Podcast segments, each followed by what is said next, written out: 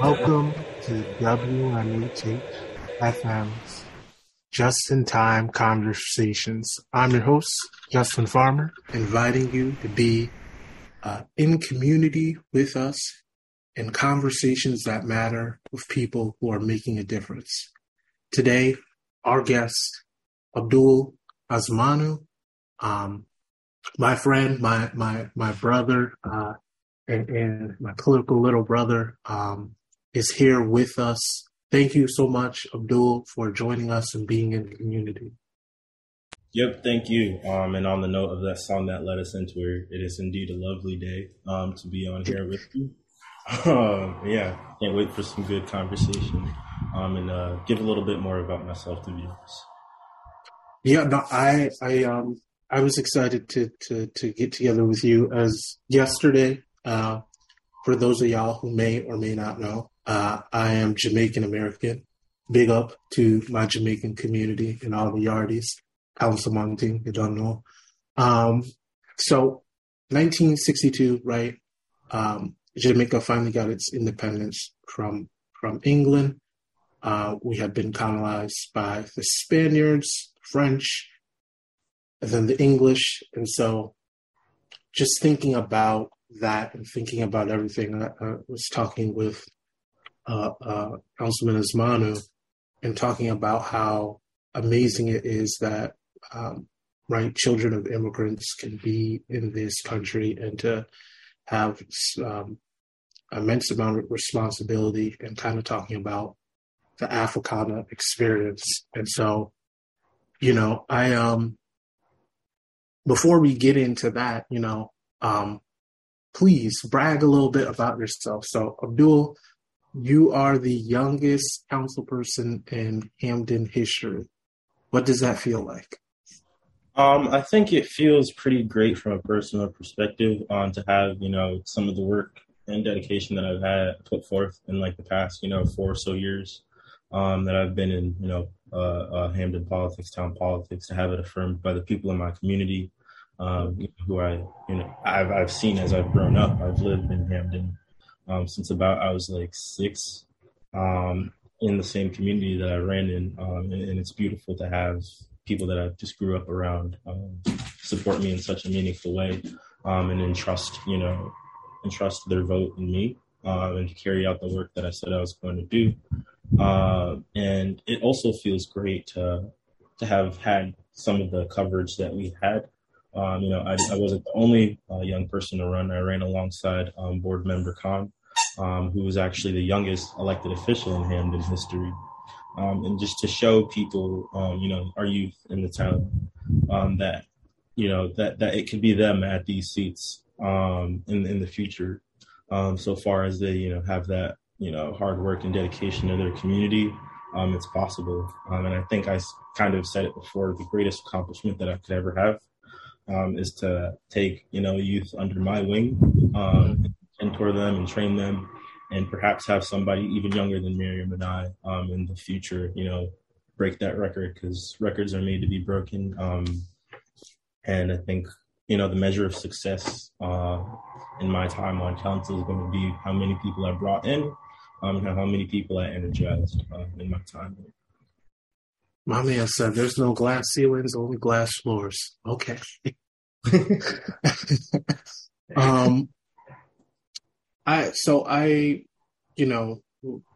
grew up here. So when you were 6, before you were in New York, if I'm correct? Yeah. So it was actually, it's pretty funny. So I was born in the Bronx. So I spent probably like the first 4 or 5-ish years of my life in the Bronx. Then I moved to New Haven for about a year, right off of Crescent Street. I lived on like Blake Street, actually, there for a year. And then my family moved not really far, only about like a mile up into Hamden. And I've lived there ever since. No, I that explains why my man got all the fashion Yeah, we'll allude to this later, but yeah. So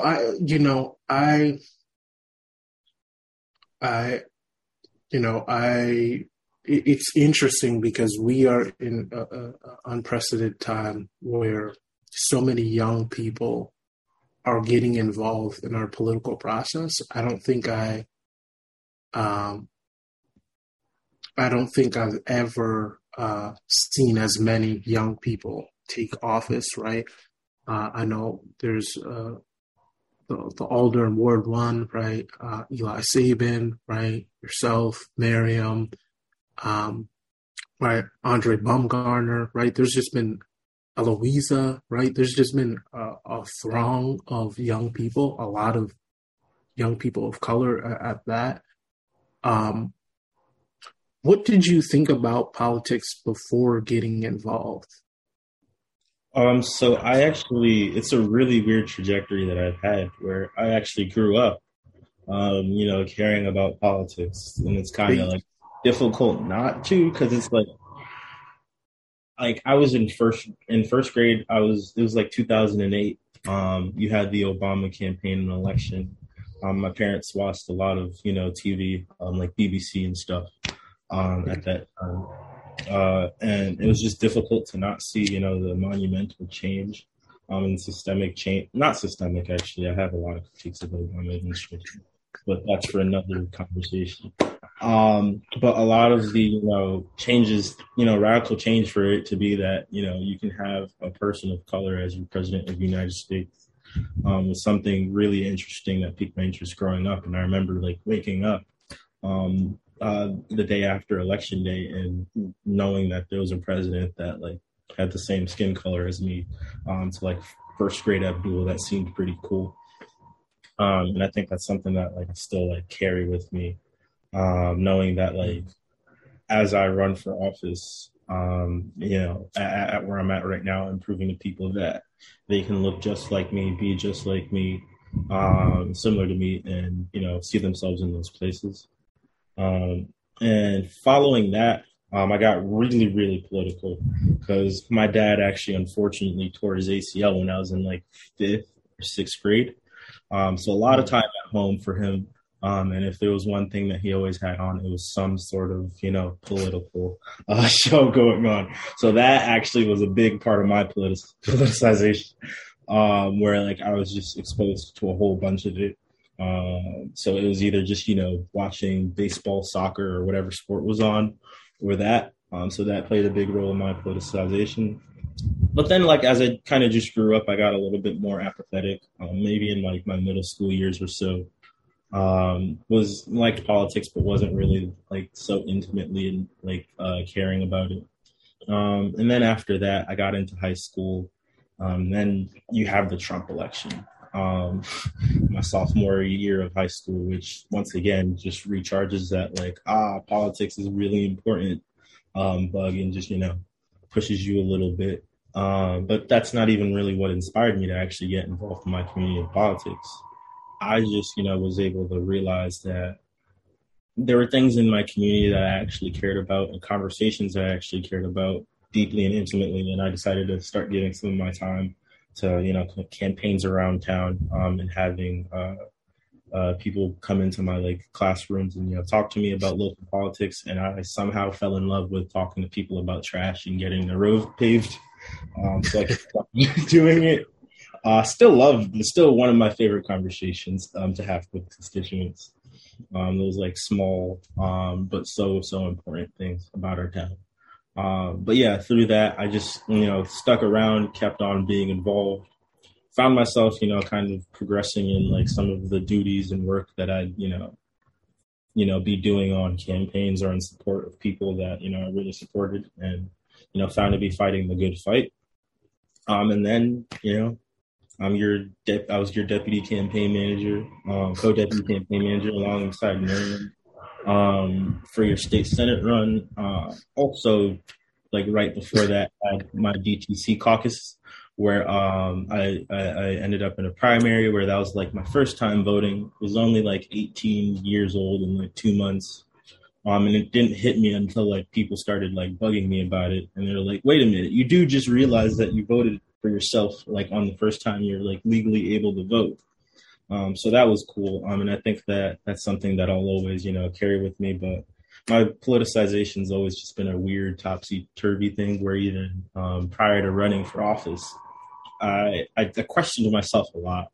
And I kind of get that from, you know, Senator Winfield, who was a great mentor for me and gave me great advice, who told me that if you can't figure out a solid, concrete, unshakable reason for running, then you probably shouldn't be running. So for, you know, months and, you know, weeks, I, you know, would ask myself, why am I running? What do I want to do? What is the purpose of running for me? And what is the impact that I want to leave? And I found that really important in coming up with that decision to run. Because as you've said before, I was at a point where I was like, all politicians and politics suck. And yeah, like, do I still kind of believe that to a degree? Like, depends what day you ask me, but yeah.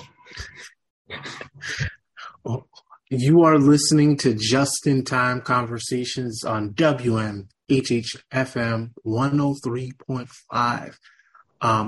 We are talking with our guest, Councilman Abdul Osmanu, talking about politics, talking about young people. I often say all politicians are feds and sellouts, and I always love when people are like, "You?" I'm like, "Yes." There's an exception to it. It's like, no, not really.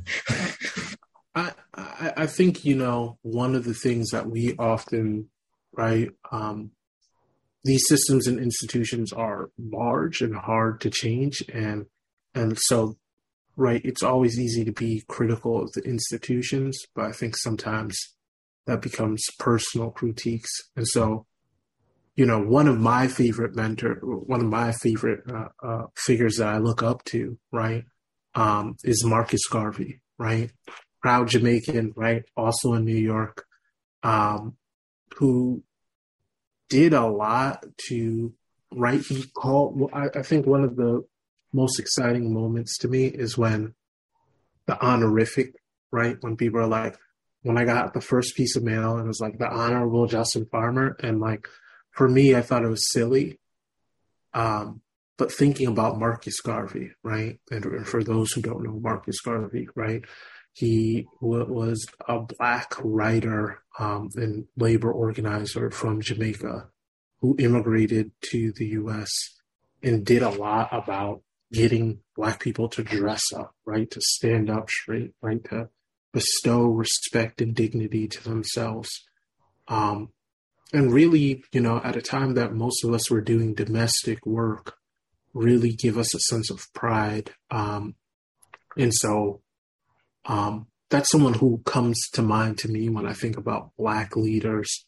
Obviously, he inspired people like Martin Luther King, right? Malcolm X, right? And so many other that came out of that. Who are some leaders that inspire you, right? And kind of you draw off of their energy. Mm-hmm. So I think in the present day, before we start to go back, I look at people like Chokwe Lumumba, doing this thing in Mississippi, and I can't wait to see what he does, because national stage is right there waiting for him. He's doing amazing things in Jackson. And also brother Charles Barron, Uncle Charlie himself, showing exactly what, you know, being a Black radical in office looks like, and getting tangible wins for your people while staying true to your core message and yourself. And then when I look back, you know, I think, you know, looking at the real, authentic Martin Luther King Jr. And Malcolm X, I think not only in what they've done and what they did, looking at the progression of, you know, their thought and what they believed in, and that, you know, sticking true to their, you know, core principle values, but understanding that, you know, through experience and learning, because we are always learning, your visions and what you think and what you believe can change, and that's perfectly fine and okay, because we don't live in a static society. Things are always dynamic and changing, and we're learning. And that's exactly why I believe every leader should be open to. There's always going to be new things that are coming, and you're going to be learning about. So it's, best to have an open mind and don't be afraid to, venture into places that might have, things contradictory to what you believe, because you never know what may come out of it. And then I also look, across, because, my parents are from Ghana. So, I got to have some African influences over there. Once again, Nelson Mandela is someone that I really look at in the work that he did against apartheid in South Africa. Thomas Sankara, a wonderful example of what humanity leaders have to have, came into office and sponsored reading programs, immunization programs, and just came in with the demand that, things as small as he wouldn't allow for his rooms to be air conditioned because he knew that people in his country couldn't afford air conditioners. And from him comes the, wonderful saying that we have to, choose either champagne for few or water for all. And that, just that humanity, no matter what position you find yourself at in this world, is something that sticks with me. And I'd be remiss if I didn't, mention any influence from Osei-Adjie-Fof, Kwame Nkrumah himself, the first president of Ghana, who was able to really, alongside other, Black intellectuals at that time, talk about how the spirit of liberation and liberationary movements and, socialism of that sort is not tied. It's not exclusively tied to Eurocentrism or Europeanness, as there are many elements of our culture, no matter what part of the diaspora that you are from, that promote, the ideas of egalitarianism and community and caring for one another and looking out for one another and having, the common interest in mind. So I think that I could go on forever and ever about people that, inspire me, and I, always think about and look up to and wonder, even now when I make decisions, what would, this hero or leader do? And I think that they're just wonderful moral compasses in how I, go about my daily affairs. Yeah. No, shout out to my man, Michael Manley, right? I first president of Jamaica, Prime Minister of Jamaica, proud socialist, right?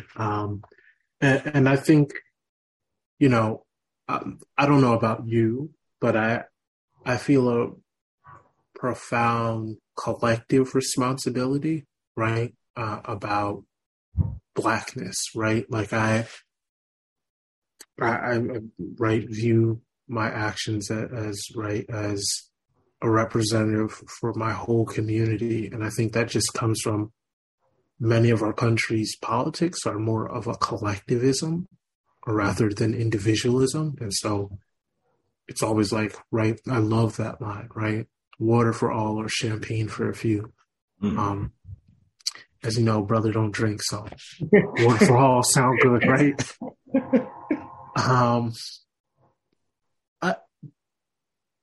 We're looking at past movements, right? From Reconstruction to the Civil Rights Movement, there's been a lot of progressing forward and digressing, right?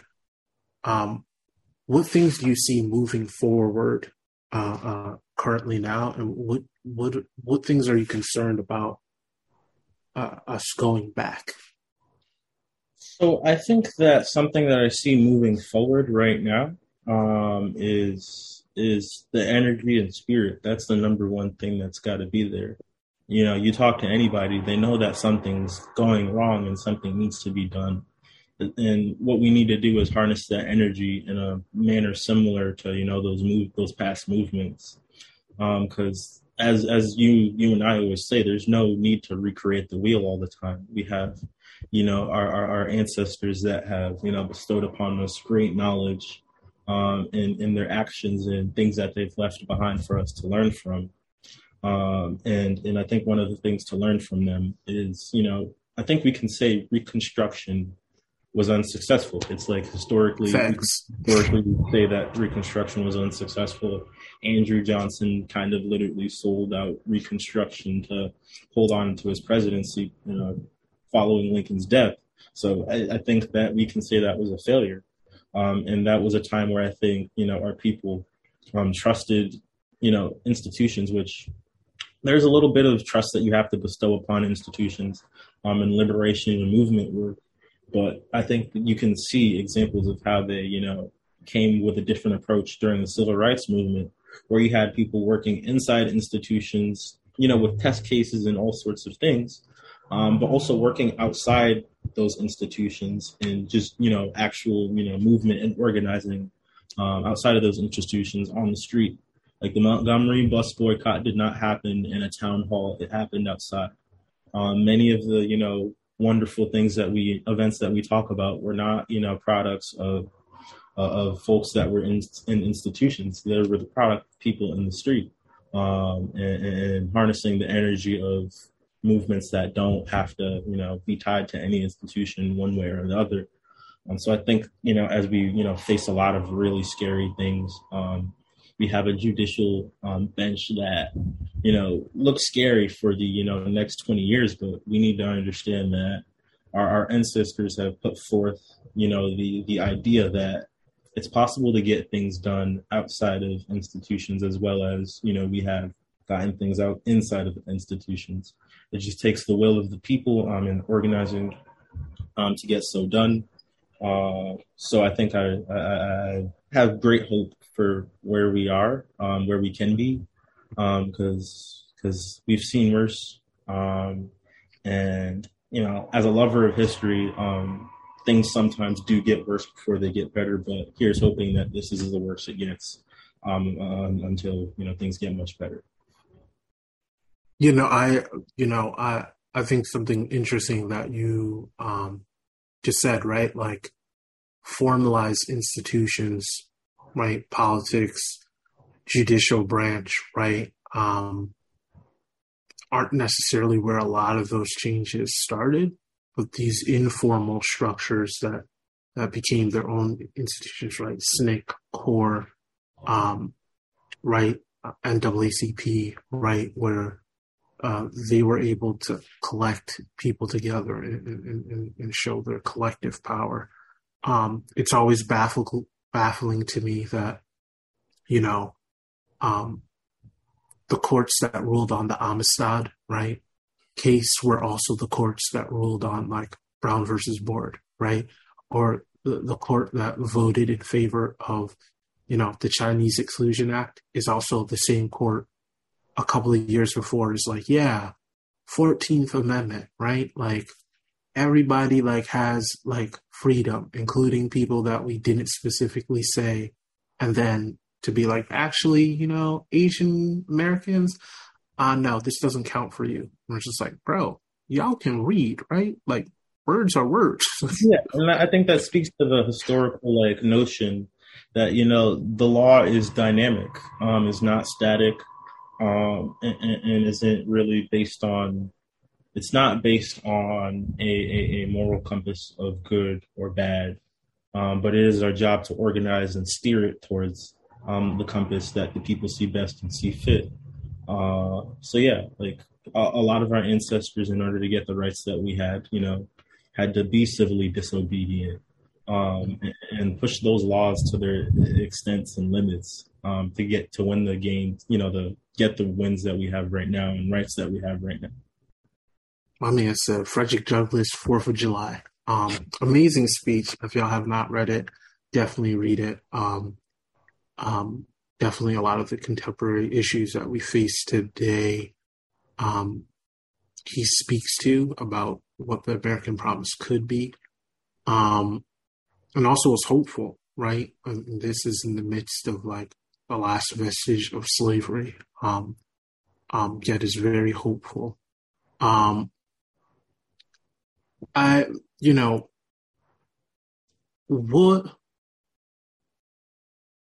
you know, I'm sure there's a lot of people who are going to watch this who are saying, like, Justin, dude, I'm not a person of color. Like, what? Like, why is Pan-Africanism important, and why should it be important to me, right?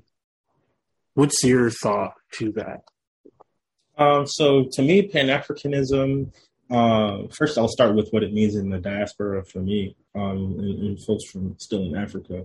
To me, it means, you know, unity and, you know, community, instilling those values in ourselves that, you know, my neighbor's problem is my problem. The person that lives 50 miles from me, their problem is my problem. It often reminds me of the beliefs of Kwame Nkrumah and other African leaders that the purpose of a Pan-African unified Africa is that, you know, so far as there's an injustice done to one African or member of the diaspora across the globe, it becomes our sole problem as Africans in the diaspora to make sure that this person is done justice to and is not further wronged. So what that means for me in terms of folks that don't find themselves, you know, included in this Pan-Africanism that I speak of, that these, you know, values do not stop with just folks that are African or in the diaspora. This communalism, as we can see across history, doesn't only end at folks that see themselves and identify themselves as Black. So it's almost like some of the contemporary issues that we talk about in policy, where people will say, oh, this is a Black issue, or this is something that only helps Black people. No. It helps all of us and has the capacity to build a better community. Because as, you know, our wonderful reporter says, when you lift from the bottom, everybody rises and gets put up. So that's that, you know, countering some of that individualistic and divisive rhetoric that, you know, oftentimes leads to people that think this is key, and we have the capacity to do that as a people. Yeah, no, thank you for sharing that. Y'all are listening to Just-in Time Conversations, WNHH-FM 103.5, with your host, me, Justin Farmer. Our wonderful guest today, Councilman Osmanu, talking about Pan-Africanism. You know, time and time again, we see issues like whether it's blood diamonds or blood cocoa, right? Or the number of cobalt mines, right? Cobalt is so important to electrifying and greening our economy, yet most of those natural resources reside in the African continent, right? And so, you know, I think something you pointed to, right, that, right, not to be biblical, but to serve the least of them, right, is to serve the most of them, and that that we are all woven in this one garment, and that, you know, that us having this ability to connect to the issues really brings us closer. You know, one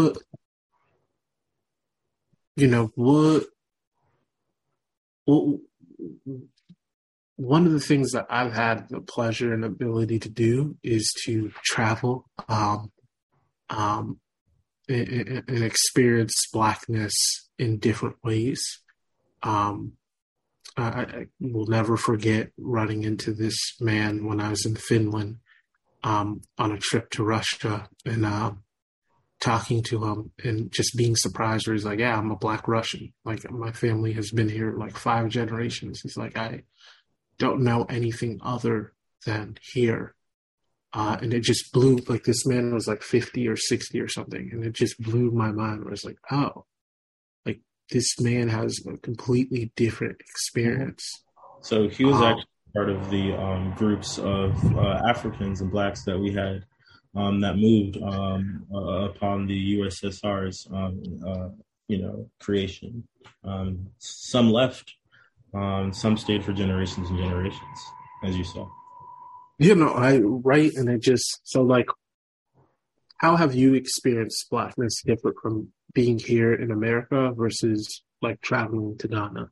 Mm-hmm. So, yeah, I actually, Ghana is the only place that I've internationally traveled to. And I think it was, for me, it was kind of an experience that I've never had before, because I've grown up, for the most part, in like majority Black and brown areas. But to be surrounded in a space by folks that you share the same, you know, similar language as, customs as, in a shared culture, was kind of actually weird and awkward for a while, because I'm so used to being exposed to so much, like even to the point where like I have like a really good, decent handle on Spanish because of, you know, some of my formative years in the Bronx and being exposed to Spanish at like a very young age. So, yeah, it was just kind of awkward, but kind of refreshing to have that experience. But even there, in my experiences, my Blackness, with my Blackness, not really everybody, but you have people there that kind of see you different, treat you different, and try to kind of put you on a pedestal of sorts, because, you know, they know that I'm born from America. They know that when I speak, you know, a language to them, they can, you know, sense in my accent that I'm not like natively from there. And it was kind of, you know, awkward and not really used to that, being treated like a first class citizen of sorts, where people were willing to do like really big favors for me. And I think one of the things that I just always requested was that people, you know, treat me, you know, the same as they treat everyone in their, you know, in their family, all of their neighbors that they saw. Not for only I'm a tourist, I'm, you know, a part of you and I'm one of you. And I will accept nothing less than, nothing more than the treatment that you give your neighbors. Yeah, no, it was unreal. I remember this one time being in the Hermitage, one of the largest museums on the planet, and they're taking a picture of a 4,000-year-old mummy. And I'm souped, right? I've never seen a mummy before. I'm like, oh, this is cool, right? And I'm taking a picture of it. And like, I turn around and there's like 40 people taking a picture of me. And I'm like, what? I'm like, dude, like, there's plenty of countries with a ton of Black people. I'm like, I don't understand, right? And like, I think those experiences are really wild, where there's been so much progress here in America, but I think like there's so much more progress to be made. And I also think like the just like we have something special here where we can, it's not unnormal to see a mix of cultures and communities live amongst each other. And that is something that is relatively new and unique in the existence of you know, nation states, right? To have people of different backgrounds generally have the same citizenship status. Yeah, it's a unique sort of racialization that we have here that I can only look at, you know, Brazil, which has, you know, I think Brazil is like miles and miles ahead of where we are right now with like racialization, for better or for worse. And that's pretty much the only place on earth that I could name where, you know, you can see people of all colors and cultures just in the same place. I know this is controversial in terms of like, you know,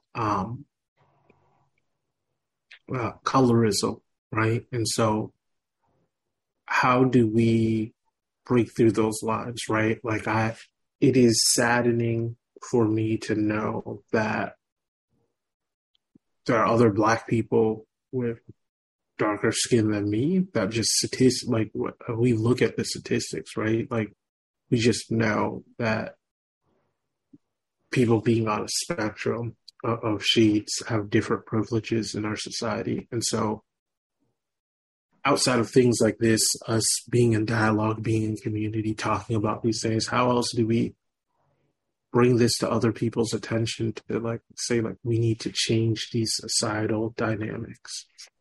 So I think that that we're in having these dialogues and conversations, we're taking a really good step in changing some of the social infrastructure of it. But we need actual material change. We need codification, much similar to the Crown Act. That discrimination, once again, another shout out to Rep. Porter and her amazing work. But we need to codify and ingrain the fact that no matter what shade of, Black you are, that you deserve equal and fair treatment that is equal to the treatment that some of your lighter brothers and sisters are guaranteed to. So I think tackling that, that material deficit that people of darker skin face is truly important. Because people lose actual wages over this. People lose actual material things that exist, intangible, like actual career opportunities and life opportunities from this. And I think tackling that is probably one of the most important things that is to be done. How important is intersectionality, right? I would hope, right, people would know of people like Marsha P. Johnson, right, trans woman out of Boston, right, or Paul Murray, amazing woman who led most of the legal arguments for things like Brown versus Board to desegregation of our lunch tables, who felt that they might have been a man or should have been a man, right? Russell Braxton, right, being a gay civil rights leader, James Baldwin, right? Like, intersections have always played out in our struggles, and we've always been at the forefront, whether you're talking about women's liberation, right, like Harriet Tubman, right, Angela Davis, right? How important is intersectionality to Pan-Africanism? I find it critically important because there's some within our, African, within ourselves as Africans, and once again, our diaspora, we share so many different identities, whether it's religion, ethnicity, sexual orientation, gender, and just so many different identities that that are there alongside our Blackness, that understanding what that means for not only for us sharing all of those identities, but our other folks that find themselves in our Africanness and diaspora, finding learning more about what that means for them and coming to that respect for what their identity may mean to them or not. Because the only way that we, achieve true liberation is through liberating all of us. If our Black trans folk are not liberated, then we are not liberated as a people.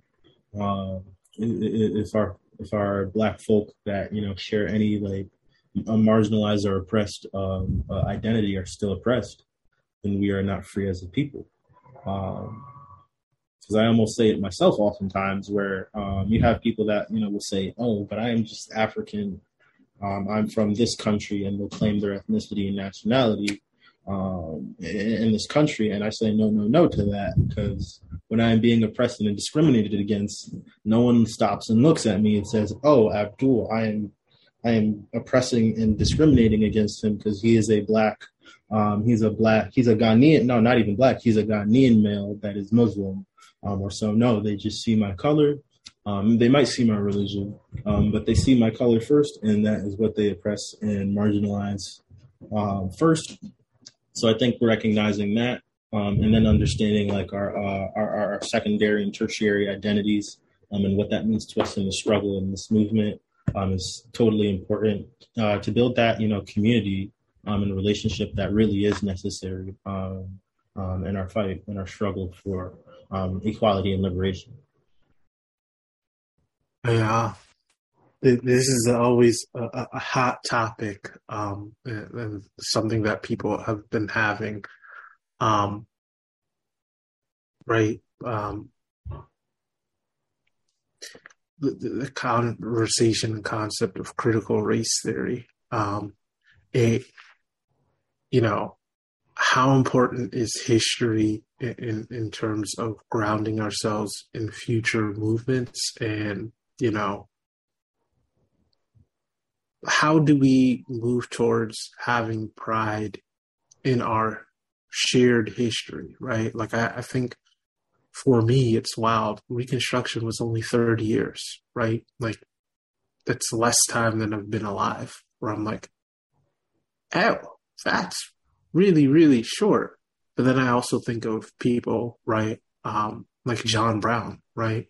A white man here in Connecticut, right? Who was an abolitionist, right? And so I feel a draw towards that history, although we don't share the same skin, right? Or same origins. So like, how can we collectively own history? And do you see being critical of racial tensions being a problematic theorem?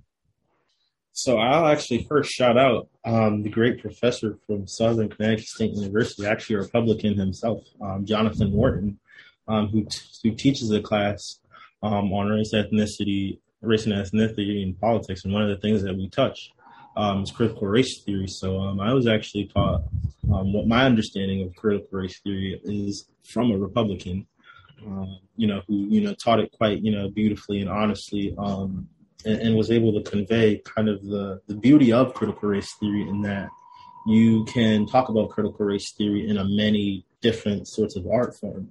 You can look at it through the lens of music, through fashion, through film, through law, just through so many things. And I think that's what makes it appealing to me, that you can teach it in any sort of, common vernacular that you wish to. And have, people understand it in such a tangible and meaningful way. I mean, I think it's critically important that we look back at our history to learn. I'm a big proponent of the, I don't belong to the Akan tribe from Ghana, but they do have a saying, it's called Sankofa, which it's pretty much just like a peacock or a bird of some sorts actually turning its back towards turning its face towards its back to reach for a golden egg. And the meaning of that pretty much is that you must understand your history to move forward. And sometimes you have to actually look back and go back to actually progress forward. So I find it critically important that we learn about our history. We have the common saying that history repeats itself. But oftentimes history repeats itself because we, allow ourselves to forget it and not understand those lessons of the past as they continue to resurface and become even further problems. So I think that whether it's, our own history or history of other people, like, you have the history of, Mexico and the Zapatistas, and you have, people that fought for freedom in Ireland against, the British. You just have all these global struggles that we can learn from, as we, find ourselves, looking at abortion rights. We have activists that, were in South America and were able to fight back and actually have some of these things repealed. There's just far too much history, within the realm of liberation and fight for equality and struggle across, races. Ethnicities and religions and sexual orientations for us just to, pigeonhole one specific fight for equality and liberation. I completely agree with you, right? Us being aware of history, right, is pertinent. And so, everybody and their mother will read The Art of War and be like, ooh, right? But like, how many people read the 10-point plan, right? And like, us choosing who influences us and us choosing who to understand impacts them all. It's almost like to quote Marcus, the Honorable Marcus Garvey that you brought up. It's a tree not knowing its roots.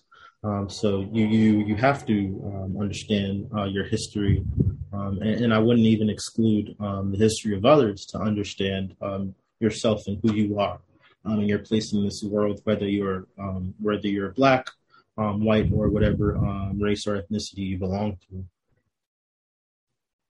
Well, I to quote the amazing poet musician Nina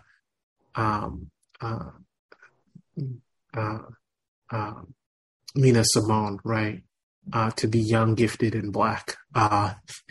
As we close out in our time, please share, if you don't mind, giving us a twirl and sharing your amazing shirt so that people can see the amazing artwork. Yes. And I'll also thank my good friend Kevin for telling me about the shirt. It just has a bunch of amazing African leaders that were involved in like colonial struggles throughout the post-colonial period of Africa. And I find it really important to actually have some of, my apparel kind of reflect my beliefs, because your identity and your beliefs and showcasing that in the most you and authentic way possible is truly important, not really only as like a Black male, but as someone that believes in the spirit of some of the things that, these people on my shirt fought for, and believes in the true spirit of a world one day where we are all, equal, united, and liberated under, a sort of world and society where we're all caring for one another, and able to live in a very, very caring communal society where needs are taken care of and we all feel safe, healthy, happy, equal, and have the opportunity to live a life that is fruitful and meaningful. Dang, my man gave me the 10-point program. Something that I always enjoy closing with, right, is asking people what's a favorite song that they listen to, what's something that we can, remember you by, and something that can ground us in this conversation we just had. So I think, I was just thinking about it right now, the Space Program by A Tribe Called Quest off of their last album. I think that encapsulates the spirit. Cause you have the lyrics, it's time to get it together for brothers. It's time to get it together for sisters. And it's time to go left and not right. And it really encapsulates, what I feel about myself, in our society. And even at that, towards the end of the song, you have mentions of the importance that it doesn't matter what skin color you are, or what background you come from. There's a need, a critical need to get united as a society, where you have connotations of class in that song, where they say if all of the rich, prosperous billionaires right now were to go to, have the ability to go to Mars or whatever planet so they wish, they would leave us all here regardless of our race, or what we see ourselves as right now. So there is a need to come together as a united people. And you even have commentary on, the Trump administration, because album released, right after Trump was elected. And you have the connotations of that, us as a Black people have struggled so much that there's no point in leaving. We must stay and fight the good fight. So, yeah. Well, thank you, Councilman Osmanu, for connecting with us today on Just-in-Time Conversations, WNHH FM 103.5. This is your host, Justin Farmer. Until next time, let's continue to plant the seeds of change so we can grow together. You better bust that if you don't blow that. Where the hood at? Had that hood in the cut, where the wood at? On the road, stacking up, where the wolves at? You better bust that if you don't blow that. Yo.